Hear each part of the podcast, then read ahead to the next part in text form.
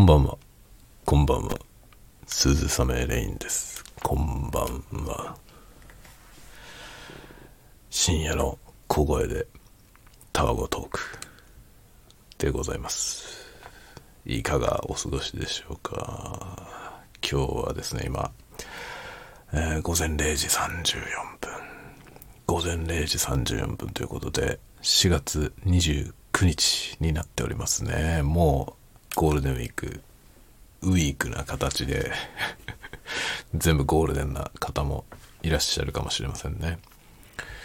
今年はですね、29日が土曜日に吸収されましたが、1日2日月火を休むと10連休になるというね、結構ゴールデンなんじゃないですか。っていう感じですよね。10連休 ?10 連休だよね。になるのよね。きっとね。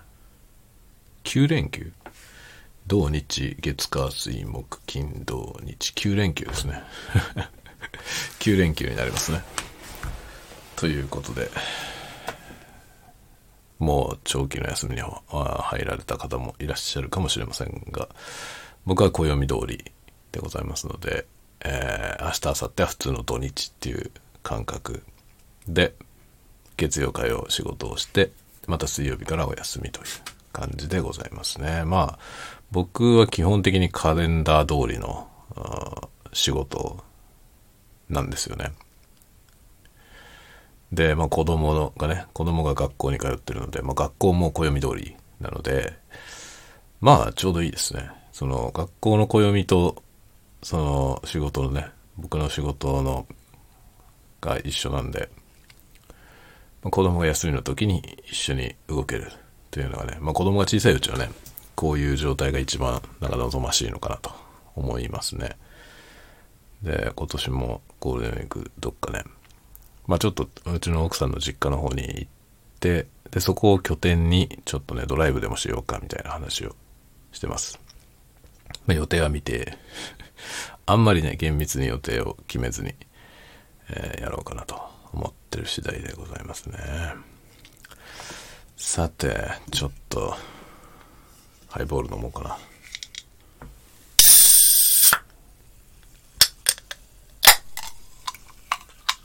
ちょっと音でかすぎた。ごめんね。ちょっと音がでかすぎたな、きっと。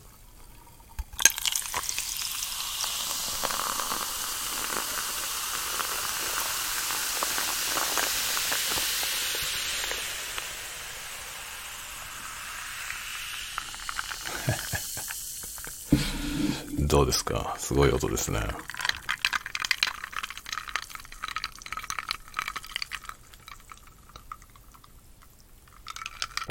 うんジムビーム。うまいね。うまいねっていうかね、正直わかんないよ。これね、あの、ジムビームの、サントリーのね、ジムビームのハイボール。ジムビームハイボールっていうやつなんですけど、名前もそのままなんですけど、これね、薄いんだよ。むちゃくちゃ薄いの。アルコール5%だよ。いや、ハイボールでさ、アルコールが5%ってさ、やりすぎだよね。ね、だって、8分の1だよね。8分の1に薄めてるってことでしょだかハイボールってさ、普通バーとかで飲むときって半分くらいじゃない？ウイスキーのストレートに対してさ、あ、ちょっと僕ちゃんと知らないんだけど、レシピ。ハイボールのレシピってどどういう感じなの？その 何対何に割るんですかね？あの、ソーダで割るでしょ？ソーダで割るけど、そのウイスキーとソーダの割合？僕五分五分かなと思ってたんですけど、てか自分で作るときは大体五分でやるんだよね。なんだけど、これ、対7ってことでしょ ?1 対7で8分の1にしてるから、もうさ、ジムビームであろうとさ、なんか他のバーボンであろうとさ、わかんないよね。こんなに薄くなっちゃったらなんかさ、これでなんかジムビームなのか、なんかね、他のバーボンなのか、飲んでもわかんねえんじゃないかな。っていう気がちょっとします。でもね、さすがにあの、あれだね。あの、角ハイ、あるじゃない？角ハイボール。サントリーの、あの、角のハイボールね。あれとは違うよね。まあやっぱさすがにバーボンだからちょっと臭みがあるっていうか、少しパンチのある味がしますね。これ多分好き嫌いが分かれると思うけど、あの、角の方がずっと素直な味ですよね。角はね、あの、癖のないウイスキーなんで、飲みやすいよね、とっても。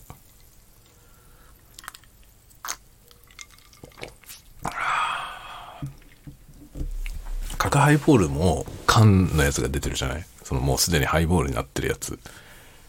が出てるから。なんかあれはいつ？いつ頃？学生の頃ですね。友達とさ学生の頃に、まあ、僕はね実家暮らしだったけどその一人暮らししてる友達とかいるじゃない？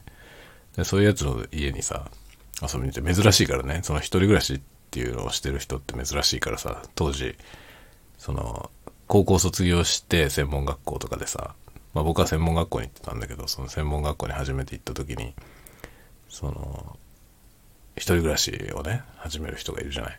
そういう、まあ、地方から出てきてる友達とかね。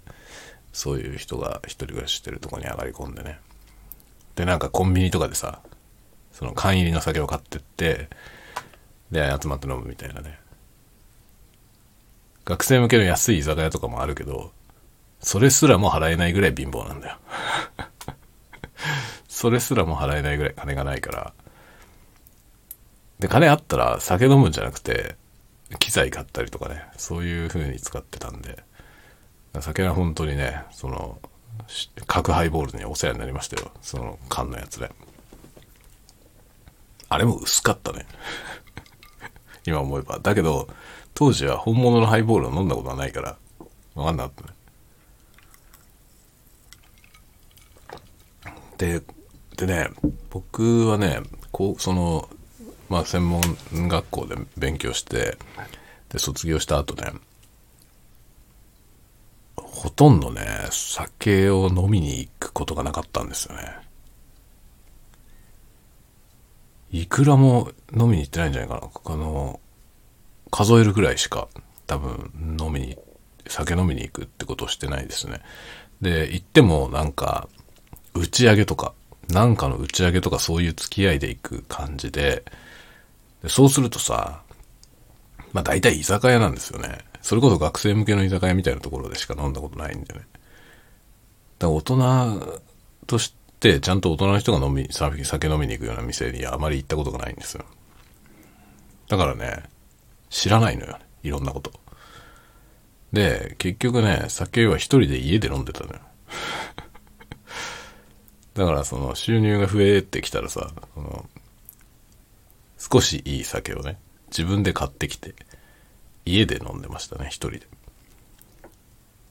だからまあハイボールとかも、作り方とか知らないからさ、作り方とか知らないけど、まあソーダで割れいいんでしょぐらいの感じで、自分で好みのね、好きなお酒に、そのソーダを入れてさ、みたいなね、ことをやってた。全部我流なんですよ。何もかも。全然だからね、飲み屋とかも知らないし、その、バーとかに全然行ったことがないですね。だからその振る舞いもわかんないんだよ。どうすればいいのか。全然ダメですね。大人としてね、大人として、まずいよね。まずいなって思うことがね、稀にありますね。やっぱいい年して、その、ね、まともなバーとかに行ったことがない。だから作法もわかんないみたいなね。っていう状態っていうのは、あまりよろしくはないなと思うことはありますね。思うけどまあ別にいいやっていうね。別にいいやって感じだけど。結局何も変わってないんだよね、僕。未だにこうやって晩酌一人で家で晩酌してるでしょ。僕はお酒弱いからね、あの、人と飲みに行ってもね、その、そんな飲めないんですよね。だからね、家で自分のペースで飲むのが一番いいんだよな。ほんとちょっとでいいからね。だいろんなお酒飲んでるんですよね。いろんなお酒を買ってきてさ、で、それで、こう、飲み方もいろいろ試したりとかね。まあ、そういうの好きなんですよね。そういうの好きだけど、結局全部我流だからさ。で、よくわかってないです。よくわかってない、全然。全然よくわかってないけど、自分でいろいろ買ってきてね。で、飲んでみて、これはうまいとかまずいとかね。あるわけですよ。うまいとかまずいっていうか、まずいことはあまりないけど、あの、好きじゃないものはありましたね。買ってきてみて、口に合わないってことはあったね。みたいなことをね、やって。何も変わってないな。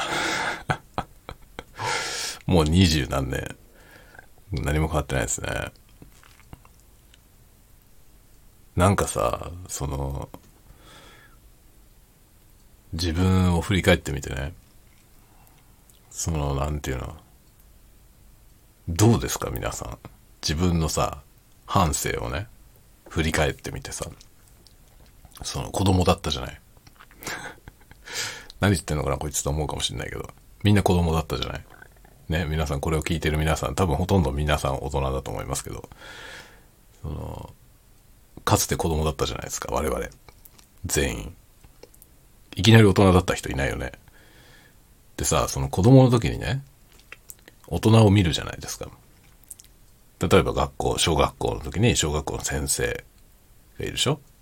まあ、一番身近なとこには自分の両親がいるよね。でもさ、自分が子供で相手が大人でしょ？その状態で相手の大人にも子供の時があったはずだよね。子供の時があったはずで、自分は子供だけど、いつか大人になるじゃない。そのね、どっかに境目があるような気がしてませんでした？これ僕だけなのかな？っていうか僕は珍しいのかなって自分でもちょっと思うんだけど、その、僕ね、大人と子供の間になんか明確な境目がどっかにあると思ってたんですよね。だから、まあ、なんていうの、その成人式みたいなね、そういう、そういうもの、まあ成人式のところがそのタイミングかどうかはちょっと分かってなかったけど、なんかどっかのタイミングで子供から大人になると思ってたのね。そのぐらい別の生き物に見えたんですよ。子供の時、大人が。で、僕は大人になるのすごい嫌だったんだよね。その、特に中学生ぐらいの時本当に嫌で、死のうかと思いました 本当にね。だから、あの、中学校、高校ぐらいで自殺しちゃう人いるじゃない、まあそういう人たちは多分ね、あの、何か本当に生きているのが嫌なことがいっぱいあって、生きていること嫌になっちゃって、死んじゃうっていう人がね、多いんだと思うんですけど、僕はね、そういうのじゃなかったんですよ。そういうのじゃなくて、ただ単に大人になりたくなかったのね。大人になることが本当に嫌だったんですよね。中学ぐらいの時に。大人になるぐらいだったら死んだ方がいいと思ったことがあった。思ってましたね。そんなはずないよね。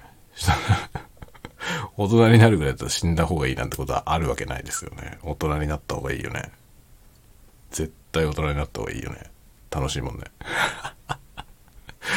今はそう思うけどさ、その中学ぐらいの時はね、本当に大人になるの嫌だったんですよね。僕中学から高校に上がる時ものすごい嫌だったんでね。なんか高校生になってしまうともう取り返しがつかないような気がしてたの。だけどさ、考えてみたらさ、生まれた時点でもう取り返しはつかないんだよね。生まれてしまった以上は成長するしかなくてさ、どっかで止まることはできないし、そのままもう生きるしかないじゃない。でそういうことが分かってなかったんですよね。そういうすごい基本的なことが分かってないから、高校生になるのが嫌だったね。高校に行くの本当に嫌で。だけどさ、もう嫌おなしに迫ってくるわけじゃない。回避する方法はないじゃないですか。それが本当に嫌だったね。高校に行くのめっちゃ嫌だった。でも、ね、すごい嫌だったんだけど、別に中学3年生が高校1年生になって何も変わんないわけですよね。で、僕は特にその中高一貫校にいたから、中学3年と高校1年って何も変わんないんですよ。中学4年生みたいな感じなのよ。同じ学校に通うし、制服も変わんないしね。制服はね、微妙に変わるの。あのね、学ランだったんですけど、学ランは同じなんだけど、そのね、ボタンだけ違うんですよ。中学生のボタンと高校生のボタンは違うのよ。交渉が違うからね。同じ学校なんですけど、同じ学校で中高一貫なんだけど、中学の交渉と高校の交渉が別々にあるわけですよ。だから、そのね、ボタンが変わるの。どうでもいいよね。どうでもいいんだけど、そういうね、ただそれしか違わないでしょ。だから中学から高校に行くのがものすごい僕は嫌だったんですよ。嫌だったんだけど、高校1年生になってみたら、何を嫌がってたのかわかんないんですよね。何にも変わんないんですよ。何一つ変わんない。だってクラスメートとかも何も変わんないからね。みんなそのまま持ち上がってるから。全然何も変わんない。先生も同じかぶれだしね。何にも変わんないのに、生活も何も変わんないんですよね。受験もないし。なのにすごい嫌だったんだよね。高校生になるのがめっちゃ嫌だったんだけど、高校1年になってみたら何何を嫌がってたのか自分でもわかんないんだよ。それででもね、高校生になっても相変わらず大人になるのは嫌だったんだよね。すごい嫌でしたね。大人になるぐらいだったら死んだ方がいいと思ったことは何回かあるんだよね。今思えばわけわかんないんですよ。何がそんなに嫌だったのか。まあなんか大人っていうものがすごい汚いものだと思っていたんだね。だけどさ、大人は汚いものだと思っていたけど、じゃあお前はどうなんだっていうことがすっぽ抜けてるのよね。だからそれがさ、中二病ってやつですよね。中二病ってさ、その自分を客観視できないことによって起きる状態だよね。で、頭でっかちなんですよね。そのぐらいの時期ってね。で、すごくいろんなこと分かり始めるしね。それでいろんなこと分かり始めて、分かったような気になってるわけですよ。で、そして社会を見ながら、その大人っていうものは汚れていると感じる。だけど、じゃあ子供はイノセントなのかって言ったら全然そんなことないですよね。僕はもう子供が全然イノセントなんて思わないし、自分自身の若い頃はもちろんだけど、自分が今子供を育てていて、子供は全くイノセントなんかではないよね。イノセントなのは2歳までだね。以降はもう全然、イービルですよ、イービル。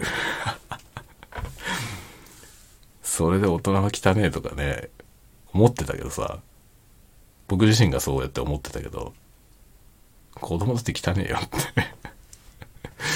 思いますね。いや、ほんとね、だから死ななくてよかったなって思いますね。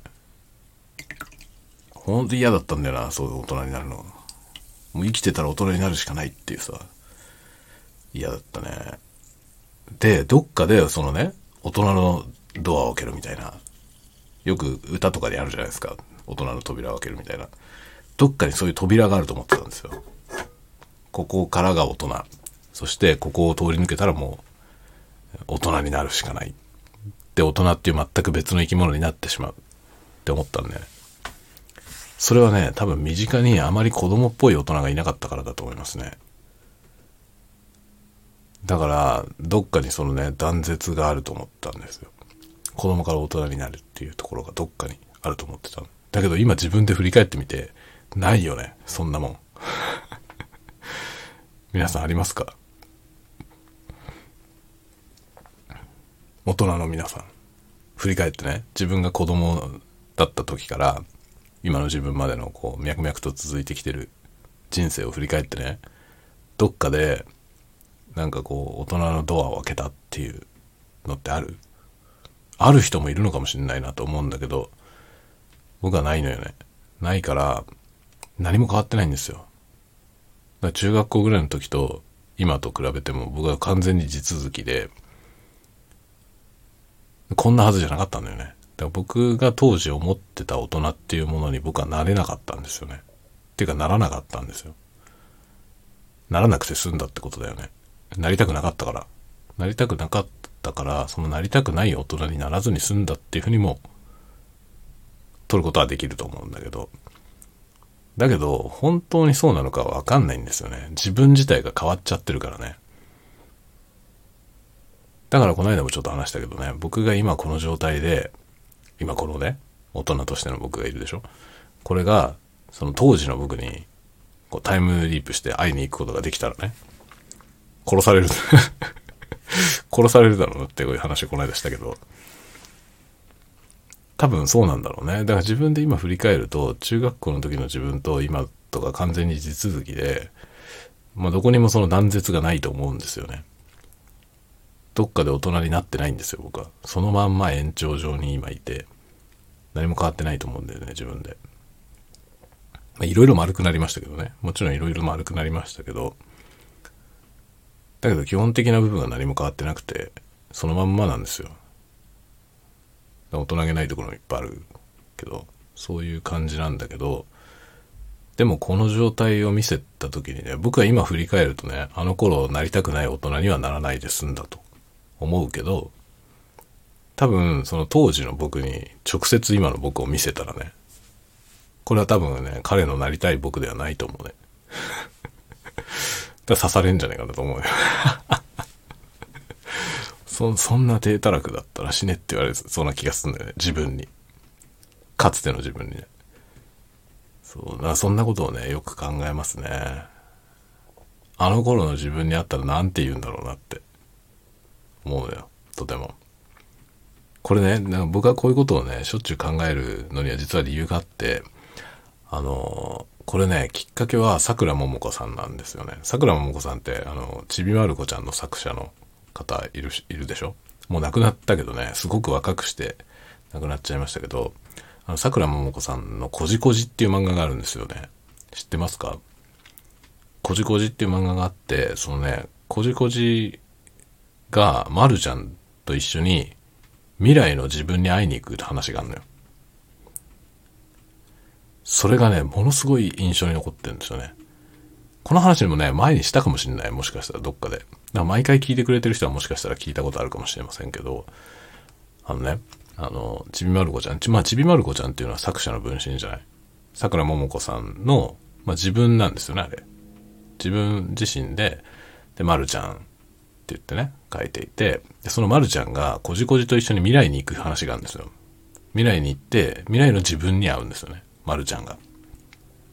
で、その未来の自分っていうのが、その、夢を叶えて仕事をしている桜桃子さん自身で、そこにまるちゃんが遊びに来るっていう話があるのよ。それがね、本当にいい話なんですよね僕は桜桃子さんの作品って、あの、ま、ちびまる子ちゃんはもちろん読んだし、あの、小説、小説じゃなくてエッセイ。エッセイもね、あれ文春文庫かないっぱい出てるんですよ。多分ほとんど読んだと思う。とほとんど読んだと思うんですよね。結構好きなんですよね。で、そのね、でもね、一番好きなのがそのこじこじのやつなの。こじこじが、まるちゃんと一緒に、その未来のまるちゃんに会いに行く話。それがものすごい好きです。あれはね、確かね、なんだろう、ちびまる子ちゃんの単行本に収録されてたんじゃなかったかな。短いお話なんですよ。短いお話で、あの、どっかにね、収録されてる漫画なのよね。で、いろんな作品読んだけど、桃子さんの作品で一番それが好きですね、僕は。それが本当にね、いいんですよ。夢があんのよ、とっても。で、まるちゃんも子供ながらにいろいろ考えてる子供で、まあ、まるちゃんってそうじゃない？ちょっとませてるっていうかさ、あの、世の中のことよくわかってるし、大人のこともよくわかって、結構大人びた子供なんですよね。で、そのまるちゃんが、まあ、夢を持ってるけど、だけど一方で、そんな夢みたいなこと言っててもっていう冷めた部分も同時に抱えてる子供なんですよね。で、まるちゃんは漫画家になりたいと思ってるわけなんだけど、どっかでなれるわけないと思ってるんですよね。なれるわけないと思ってる部分もどっかにあって、そんな夢みたいなことっていうね、そんな夢みたいなこと言ってっていう感じの部分があるのよ。でその状態のまま、大人になってる自分に会いに行くんですよね。で、大人になってる自分は、どう見ても大人に見えないんですよ。だから、まるちゃんが思ってる大人には見えないんですよね。チャランポラな感じに見えてて。で、仕事の中のね、仕事してるはずの時間帯なのに、全然仕事もしないで漫画読んでたりするわけですよね。で、漫画読んでゲラゲラ笑ってたりとかね、してて、そんなことしてていいのかって言ってね、まるちゃん戒めるみたいなシーンがあるんですよ。そんなね、いや、でも漫画読むのも仕事のうちだし、みたいなこと言われるわけですよね。その、大人まるちゃんに。で、そんなこと言ってね、そんなこと言ってね、漫画家じゃあるまいしっていうことを言うんですよ。その小学校のまるちゃんが。で、大人の方のまるちゃんはね、どうして漫画家じゃあるまいしなの？っていう聞き返すんですね。だからまるちゃんは、小学校のまるちゃんは自分が漫画家になると、なれると思ってないんですよね。だけど、その漫画家になりたいという夢を叶えた自分が目の前にいて、それと対峙してね、話をするっていうね。すごいいい話なんですよね。あれを読んで、そのね、昔の自分がね、夢を抱えていた自分が、今の僕に会いに来たり、まあ、もしくは僕が逆に会いに行ったりして、かつての自分と、こう、対面することができたらさ、どういうことになるかなと思うんですよ。まるちゃんだって実際にはね、自分、過去の自分と出会えたわけじゃないわけですよ。だけど、もうね、それがちゃんとこう、要するに漫画家さんだからさ、そこに世界が提示されるわけじゃないですか。そういうことが起きてる世界がね。それが本当にリアルで、なんかね、もうすごい偉い感動したんですよ。あのお話はぜひみんなに読んでほしい。どこにあったかがね、どこに載ってた話なのかがもう覚えてないのよ。覚えてないんだけど、僕が持っていた、僕がというか僕の妹が持っていたちびまる子ちゃんの単行本のどっかに載ってたと思うよ。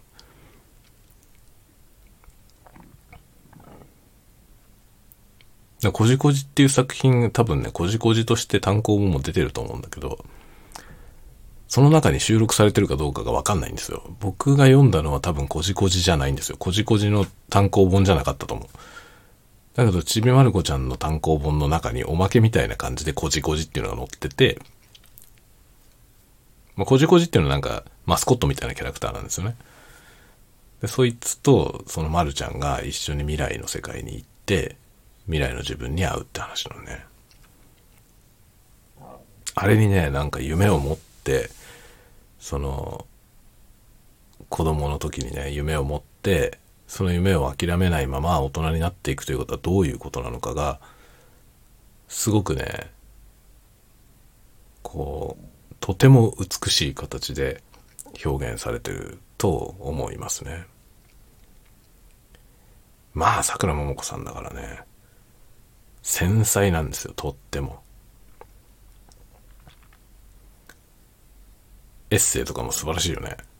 あの、すごい世の中を斜めに見てるような、冷めた目でね、見てるような感じなんだけど、でも冷たくないんですよね。そこがね、あの人のなんか魅力だなと思いますね。本当に惜しい人を亡くしたよね。若すぎましたよね、亡くなったのね。50代でしょ。50代で亡くなったと思うんだよね。ちょっとあまりにも早かったですね。まだまだ見たかったね。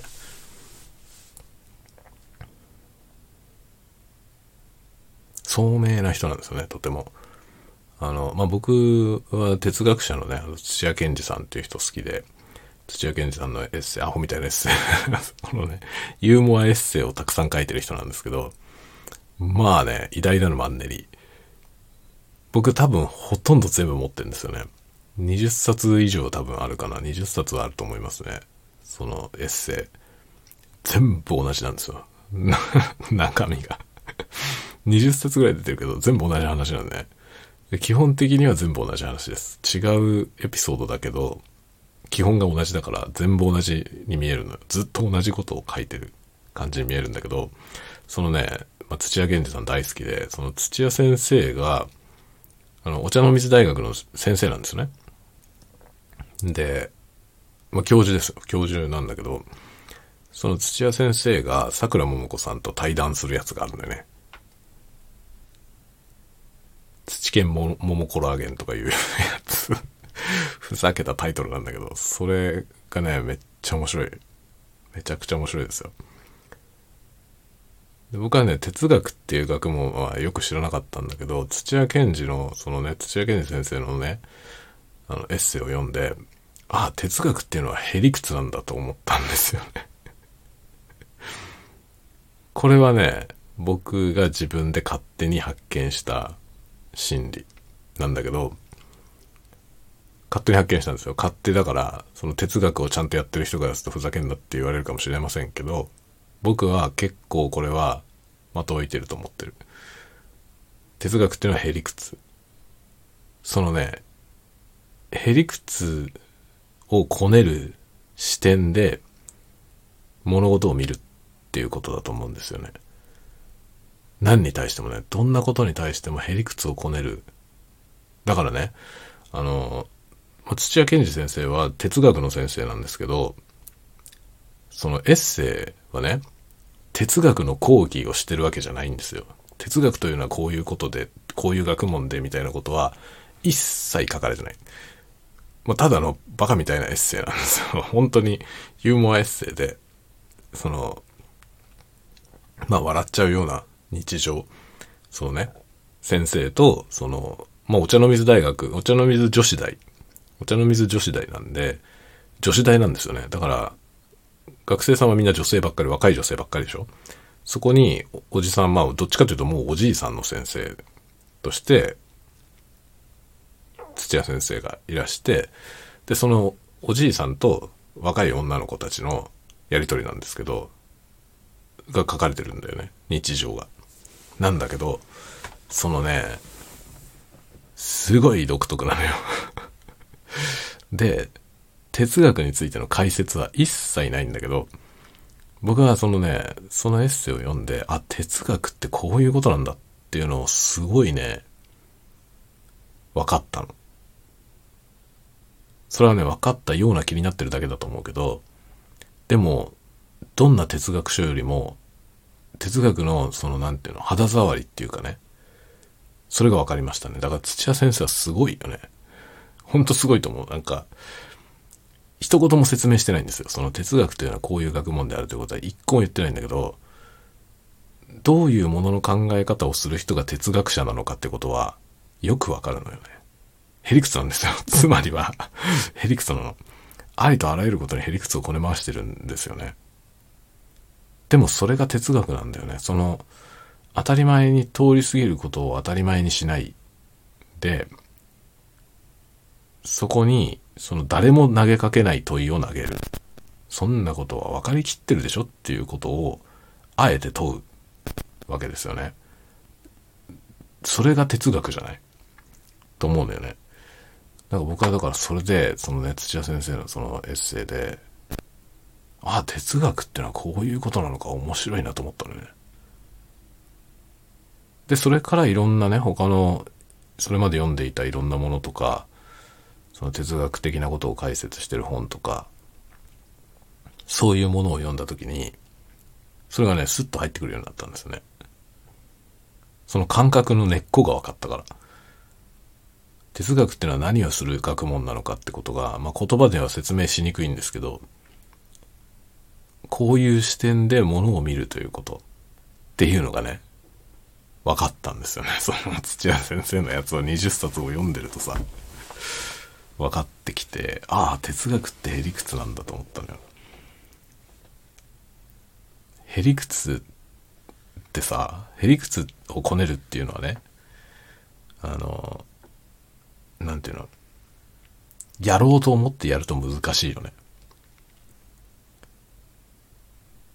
やろうと思ってない時に出ちゃうことはあるけど、へりくつが。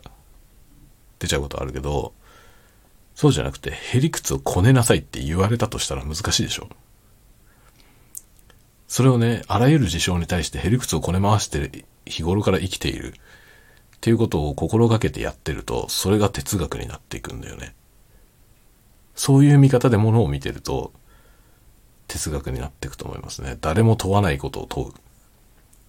だからへりくつなんだよ、本当に。だから暗黙の了解みたいなものあるじゃないですか。暗黙の了解とか、その、わざわざ言わない前提条件みたいなものってあるじゃない？それをいちいちいちほじくり返して、その前提で、例えば、前提がお留守になった状態で何か言ってきた人に対してその前提の部分を覆した話を混ぜ返すみたいな。だからね、その、そういうことばっかりやってる人として土屋先生は自分自身をね、エッセイの中で書いてるんですよ。実際はそうではないと思う。そうではないと思うけど、エッセイの中では土屋先生とそういう人で、実際にあんなだったらめちゃくちゃめんどくさい人なんだよね なんだけど、そのね、めんどくさい人になるっていうことなんだよね。哲学を考えるということは。だから抜けている部分、その前提条件として暗黙になっちゃってる部分。それは本当に暗黙でそういうふうに前提にしちゃっていいのってことをずっと言い続けるってことですね。こういう時はこうなりますって言われた時に。でもその、そのこういう時はのとこにこの要素がね、条件として書かれてないけど、そういうことが起きたらどうすんのみたいな。めんどくせえやついるじゃない？そういうことを、こねこねこねこね言い出す人っているじゃないですか。それなんだよね。それを本当にあらゆるどうでもいいことに対してもずっとやり続けるっていうこと。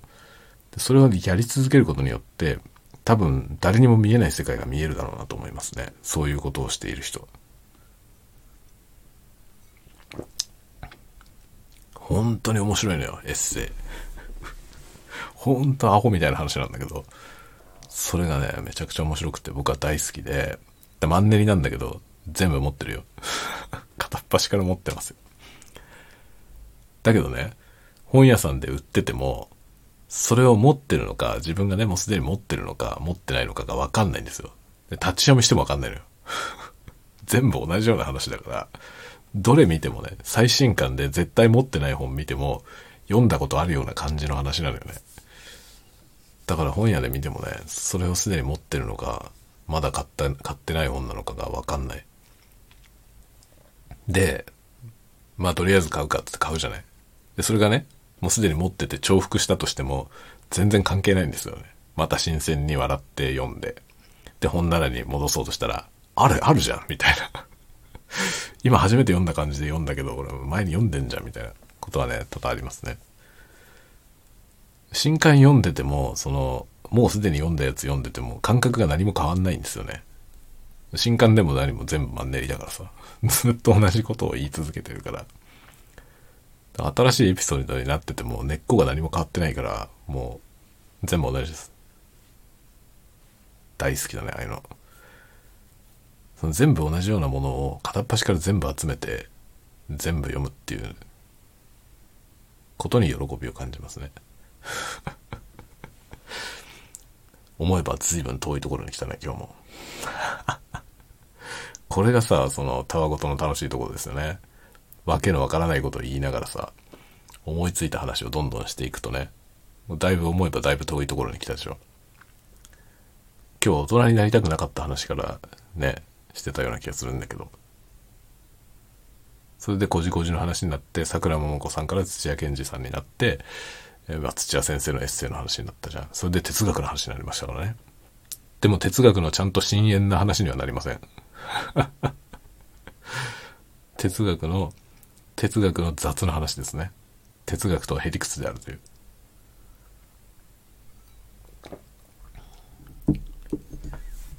まあなんか物事はさ、ものすごくどこまでも突き詰めて丁寧にディテールをね、追うか、超雑にぶった切るか、極端なのがいいね。極端なのが何か発見をくれますね。ありえないほど雑にするか、ありえないほど細かくやるか、極端ってことがいいですね。多分極端から極端に 飛ぶ。するとね、発見があるよ。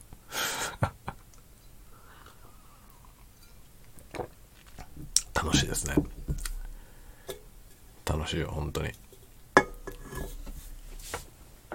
あのね、楽しい、僕はね、まあ、毎日楽しいんだけど、あの、楽しくない人いっぱいいると思うんですよね。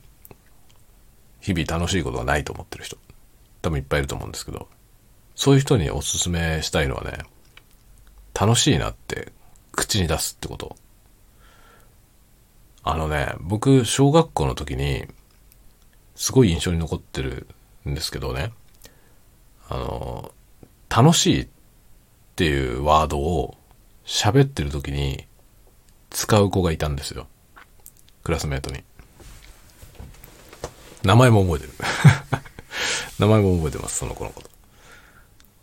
で、小学校の頃ね、小学校の、うん、3年生とか4年生ぐらいの頃ですね、に、一人ね、印象に残ってる。で、それが印象に残ってるっていうのは、あのね、楽しいっていうワード。楽しいっていうワードですよ。面白いとかじゃない。楽しい。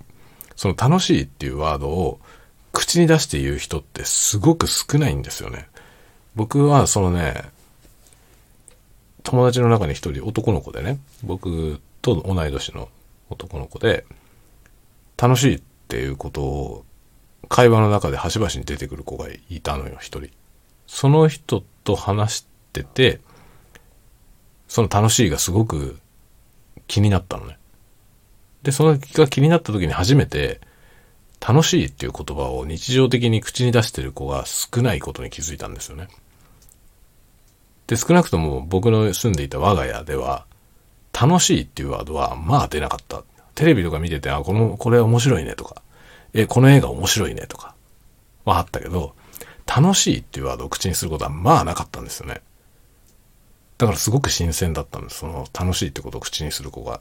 とても新鮮だったんですよ。で、その子と会って話してから僕は自分で口にするようになった。楽しいっていうこと。楽しい時に楽しいって言うようになったんですね。うわ、楽しいって。これ楽しいっていうことを口に出すようにしたんですよね。それを使いたかったから、ただ、その言葉を使ってみたかったからですね。あんまり自分が使ったことないから。だって、楽しいなんて言葉はね、意味は知ってるじゃないですか。みんな知ってるでしょ。その、小学校のちっちゃい子でも、楽しいはわかるよね。で、それぐらいみんなシンプルに知ってる言葉なのに、あんまり使う場面がないんですよね。楽しいって。文章には書くことあるんですよ。なんとかして楽しかったみたいなこと絵日記とかによく書くじゃない。どこどこに行きました楽しかったですみたいな。書くでしょ？お手紙とかにも。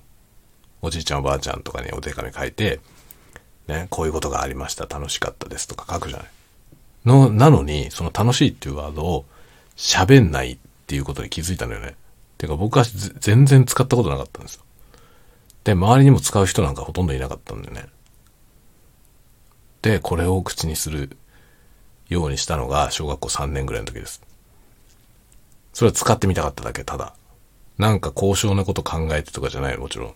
その楽しいってことを口にすると楽しくなるみたいな、そんなね、インチキな啓蒙書みたいな ことは一切思ってないですよ、小学校だからね。ただ単に僕は自分が使い慣れない言葉で、でもすごくよく知ってる言葉で、で、僕の友達が使っていて、それがすごく気になる。僕の中にすごく引っかかるんですね。楽しいが。その、その子の話す楽しいが。うわ、楽しいって言うんですよ、その子は。喋ってて。こういうことがあったんで楽しいって言うんだよね。そんなやつ、そいつ以外いなかったんでね。で、それが気になるからもう自分でもやりたくて、ただの真似なんですよ、結局。真似なんだけど自分でなんかしてたの、うわ、楽しいって言うようにしたんだよね。それがもう癖になって、ずっと楽しいって言い続けてますね。それ以来。小学校のなんぼ、3年とか4年って10歳とかでしょ？10歳ぐらいでしょ？ってことは僕は30何年間楽しいを口に出してますね。なんか楽しいことがあったら、うお、楽しいねって。楽しいっていう言葉をね、声に出す。声に出して言うわけです。アウトラウド。アウトラウド。これやってみてください。これね、あね、かなりいいと思う。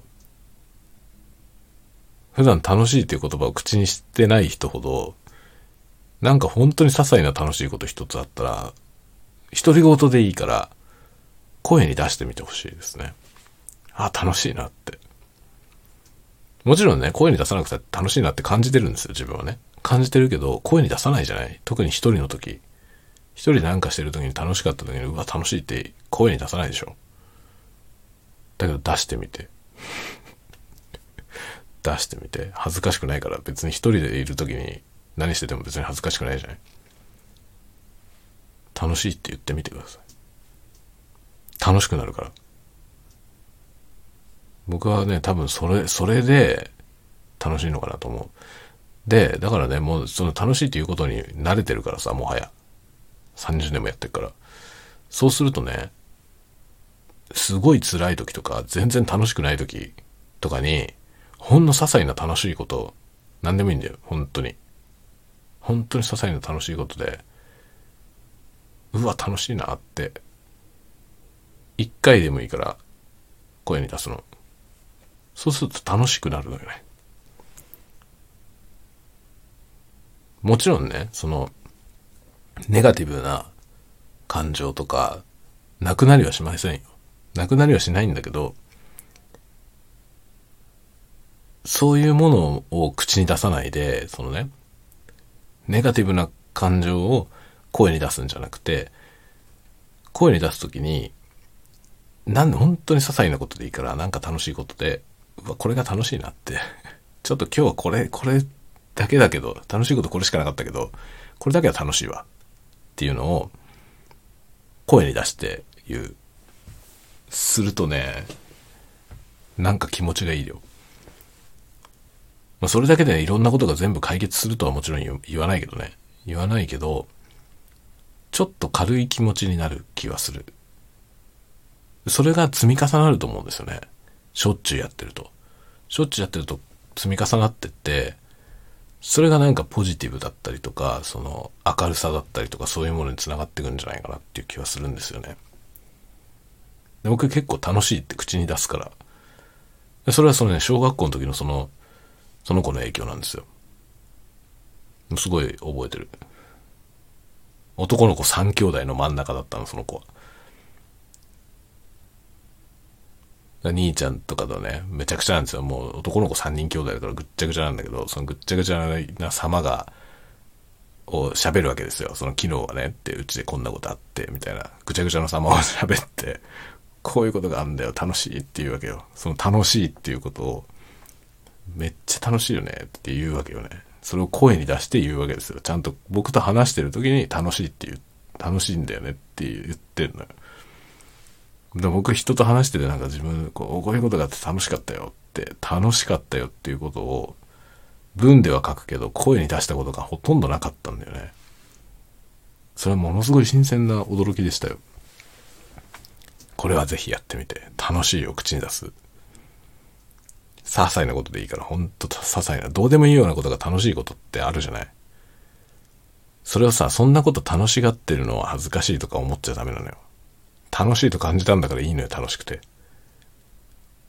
これもうこれが楽しいなって 言ってみて。これ楽しいなって。それね、多分な、声に出すってことはすごく大きいと思いますよ。で僕このね、このタワゴトーク喋ってるじゃない？これはさ、一応その、音声配信として、こう喋ったものを録音して、それを、まあ、皆さんにお届けするというね、まあ、大義名分のもとにやってるわけですよ。やってるけど、別に何かお届けしなきゃいけないことを何も言ってないし、全然大したこと喋ってないからね。正直なところこんなもんは別にやってもやらなくてもね 大して変わんないと思うよ。だけど、そういうことじゃないんですよ。僕自身にとってね、これ、録音するために声に出すじゃん。これに意味があるんですよね。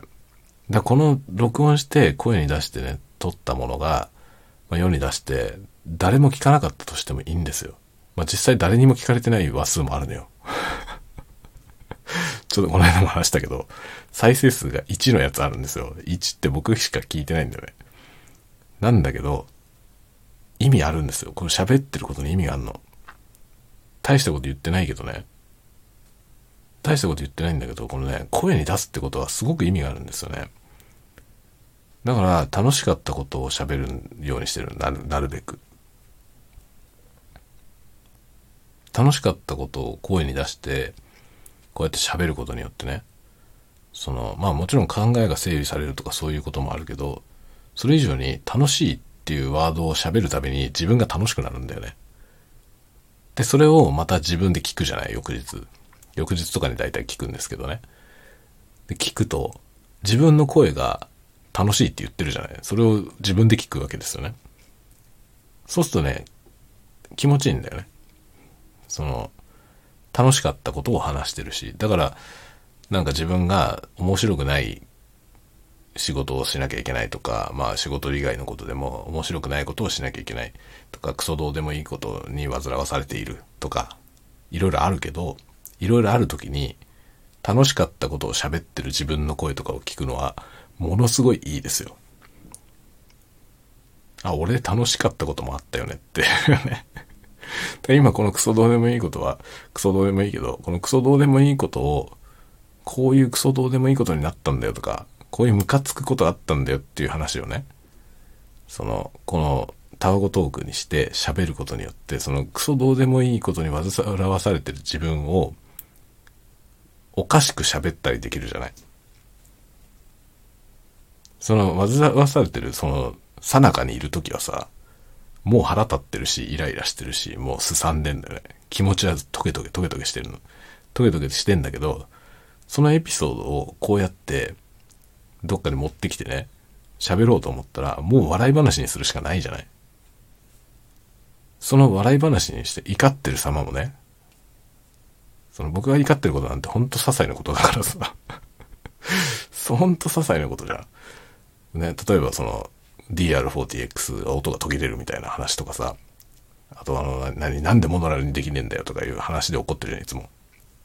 でそういう話をここでこうやって、笑い話にしちゃうことによって、で、翌日とか次の日とかね、そのなんか聞いた時に、自分でそれを聞いて笑ったりするわけですよね。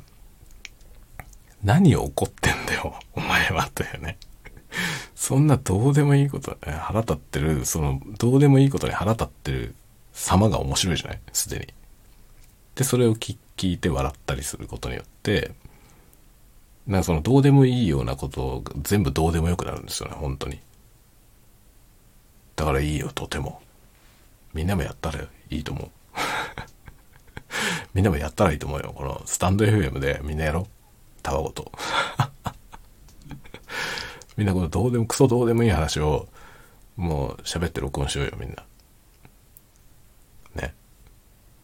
いいよ。で、楽しかったことを楽しいってこういう風に出そう。ちょっと楽しくなるから。それどころじゃない人が大勢いることはよくわかってますよ。その、みんなね、そそれどころじゃなくて、笑えない状態にある人もいっぱいいるんだけど、その、その中で、こう、なんていうの、なんかね、こう、前向きな部分を声に出す。でいきなり全てがね、晴れやかにはならないよ、もちろん。ならないけど、気分が上がるんですよね。やっぱりね、前向きなことを自分で口に出して喋ると、いい気分だったりする。その前向きだっていうのがなんか高尚なことじゃなくていいのよ。っていうか高尚すぎるとまたそれはプレッシャーになっちゃうから。本当どうでもいいようなことでいいの。なんか楽しいっていうことでいいんですよ。嬉しいとかね。嬉しいもね、声に出したことありますか？嬉しいって、嬉しかったですって文には書くこと思うけど、嬉しいなって言う？例えば何か言われた時にありがとうとは言うでしょ？褒められた時に。ありがとうとは言うと思うけど、うわ、嬉しいって言わないよね。どうですか皆さん？言った方がいいよ。言った方がいいと思う。楽しいとか嬉しいとか声に出そう、みんな。まあ、たわごとの延長だし、僕だいぶ酔っ払ってるんで これね、ふざけて落ちてんなと思ってるかもしれないけどね。騙されたと思ってやってみてください。嬉しいとかを声に出すってほんと新鮮だから。例えば、もうね、これを今聞いた皆様ね、楽しいか嬉しいのどっちか一個でいいから、どっちか一個でいいから、もうね、これを聞いた後にの一日、その一日の中で、一回は声に出そうと思って暮らしてみて。楽しいか嬉しいのどっちかをね。だから楽しいことがあった瞬間にもう楽しいって言うぞ。嬉しいことがあった瞬間嬉しいって言うぞと思って生きてみてください。一日。そうするとね、楽しいことを探すじゃん。嬉しいことを探すじゃない。で、来た瞬間に起きたって思って、あ、嬉しいって声に出す。いいよ。マジでいいよ。これはほんとね、騙されたと思ってって言葉あるけど、ほんとね、これは騙されたと思ってやってみないとわかんないと思います。やってみた瞬間わかるから。嬉しいって声に出すことの面白さ。嬉しいなんてこと言わないじゃない、ほんと。日頃から言ってる人はいいんですよ。日頃からね、嬉しいってこと、僕はね、嬉しいって皆さん言ってますかって言ってる時にしょっちゅう言ってるよっていう人は、全然いいの。いいんだけど、意外と言ってないなっていう人の方が多いと思うんだよね。なぜなら僕全然聞かないから、普段。いろんな人と話してて嬉しいとか楽しいとかを声に出してる人、ほとんど見ない。まず日常で聞かないんですよ。僕の耳に入ってこないんですよ。嬉しいも楽しいも。だから言おう。嬉しいって。嬉しいことあったら嬉しいって言おう。美味しいは言うでしょ。美味しいもの食べた時に美味しいって言うでしょ。あれと同じですよ。美味しいってことはみんな言うんだよ。だけど嬉しいとか楽しいはあんまり言わないから、言おうよ、もっと言おう。これ広めたい。僕はこれを広めたいね。僕はさ、その、めったに伝えたいことないんだけど、それもどうかと思うけどさ、めったに伝えたいことないけど、これは伝えたいね。嬉しいとか楽しいってことを声に出しましょうっていうことは広めたいです、世の中に。そうするとさ、みんながそれをやり出したらね、日常生きてるだけでも、いろんな人の嬉しい話とか楽しい話聞けるわけじゃない。あ、嬉しいって言ってる人いたらさ、なんか褒めた時にね、な君はこういうところがいいねって言った時に、わあ、嬉しいですって言われたらさ、ちょっと気持ちいいじゃないありがとうございますじゃなくて、ありがとうございますって言うんだよ、みんな。大体。違うよ。嬉しかったら嬉しいって言おうぜ。これ意外と難しいよ。難しい。人に何か褒められた時にどうしても、あ、ありがとうございますって言っちゃうんだ、僕も。僕も言っちゃう。けど、ありがとうございますじゃダメなんだよ。ありがとうございますの前に、ああ、嬉しいです。ああ、それは嬉しいですね。僕言ってる。結構ね、意識してるから、なんか褒められたら、ああ、それは嬉しいですねって言ってる。こういうふうに思うよって言われたら、あ、それは嬉しいわって。言ってこう。嬉しいとか楽しい。今日は最後の最後にいい話になったな。わけのわかんない話を紆余曲折やってきて、ようやくここで着地しました。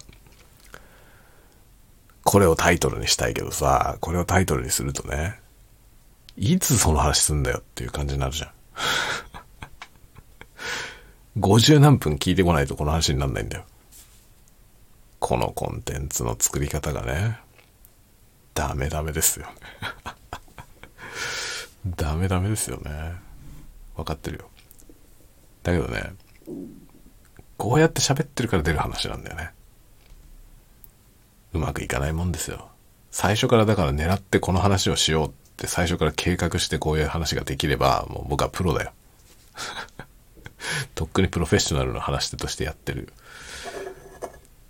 そうじゃないから、こういうね、どうでもいい話をぐだぐだぐだぐだぐだぐだ喋って、1時間ぐらい聞いてるとなんかいいこと言ってるという、この不効率なコンテンツとして楽しんでください。もうだいぶ酔っ払ってんだ僕ね。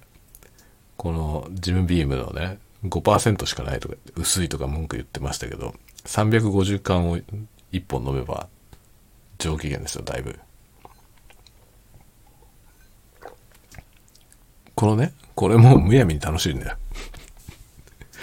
むやみに楽しいの。何が楽しいかよくわかんないけど楽しいんですよ。これがお酒のパワーだよね。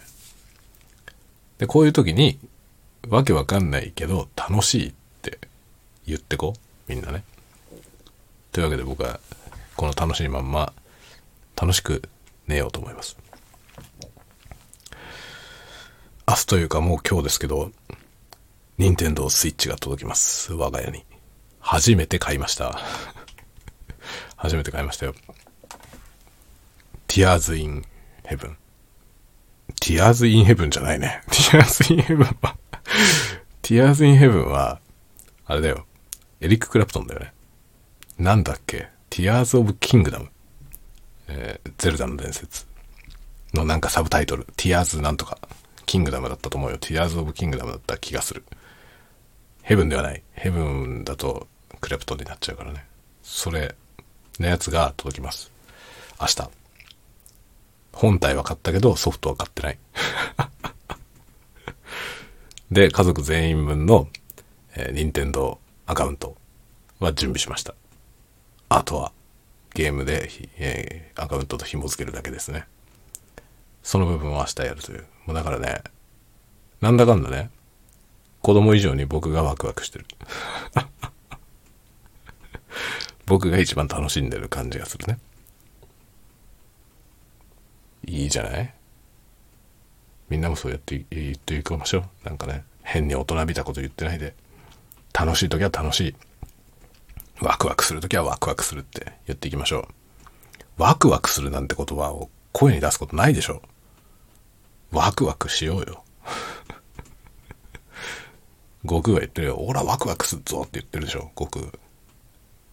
ワクワクすっぞって言ってこう。ワクワクしてるときは。美味しいときは美味しいって言うし、楽しいときは楽しい。嬉しいときは嬉しい。って言っていきましょう。これね、別にマイナスの感情は言っちゃいけないとかじゃないですよ。悲しいとか寂しいとかも言ったらいいと思う。変に我慢しないでね。なんか悲しい時は悲しい。寂しい時は寂しい。言っていこう。人に言うのが恥ずかしいとかあれば、自分だけ言っていこう。いいよ。自分一人でも声に出すといいですよ。アウトラウド。アウトラウドを推奨していきたいですね。あのね、声に出すと自分の耳にも入るでしょ。それが効果があります。催眠術みたいなもんだよ。自分で自分を洗脳するんだよね。楽しい。楽しいなって。うわ、これ楽しいなって。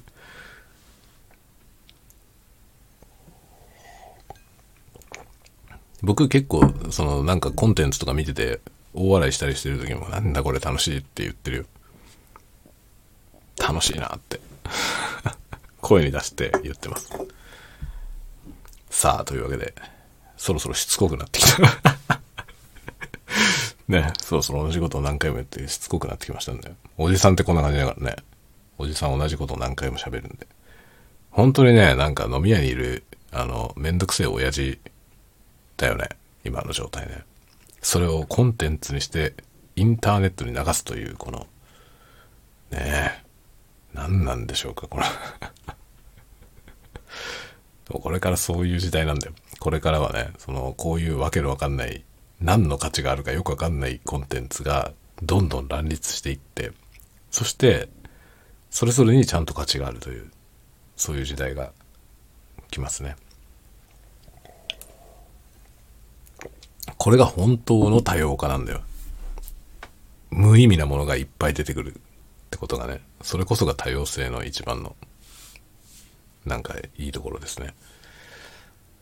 というわけで、じゃあ今日はこの辺で終わりにして、また次のタワごとでお会いしましょう。じゃあまた。おやすみなさい。おやすみなさい。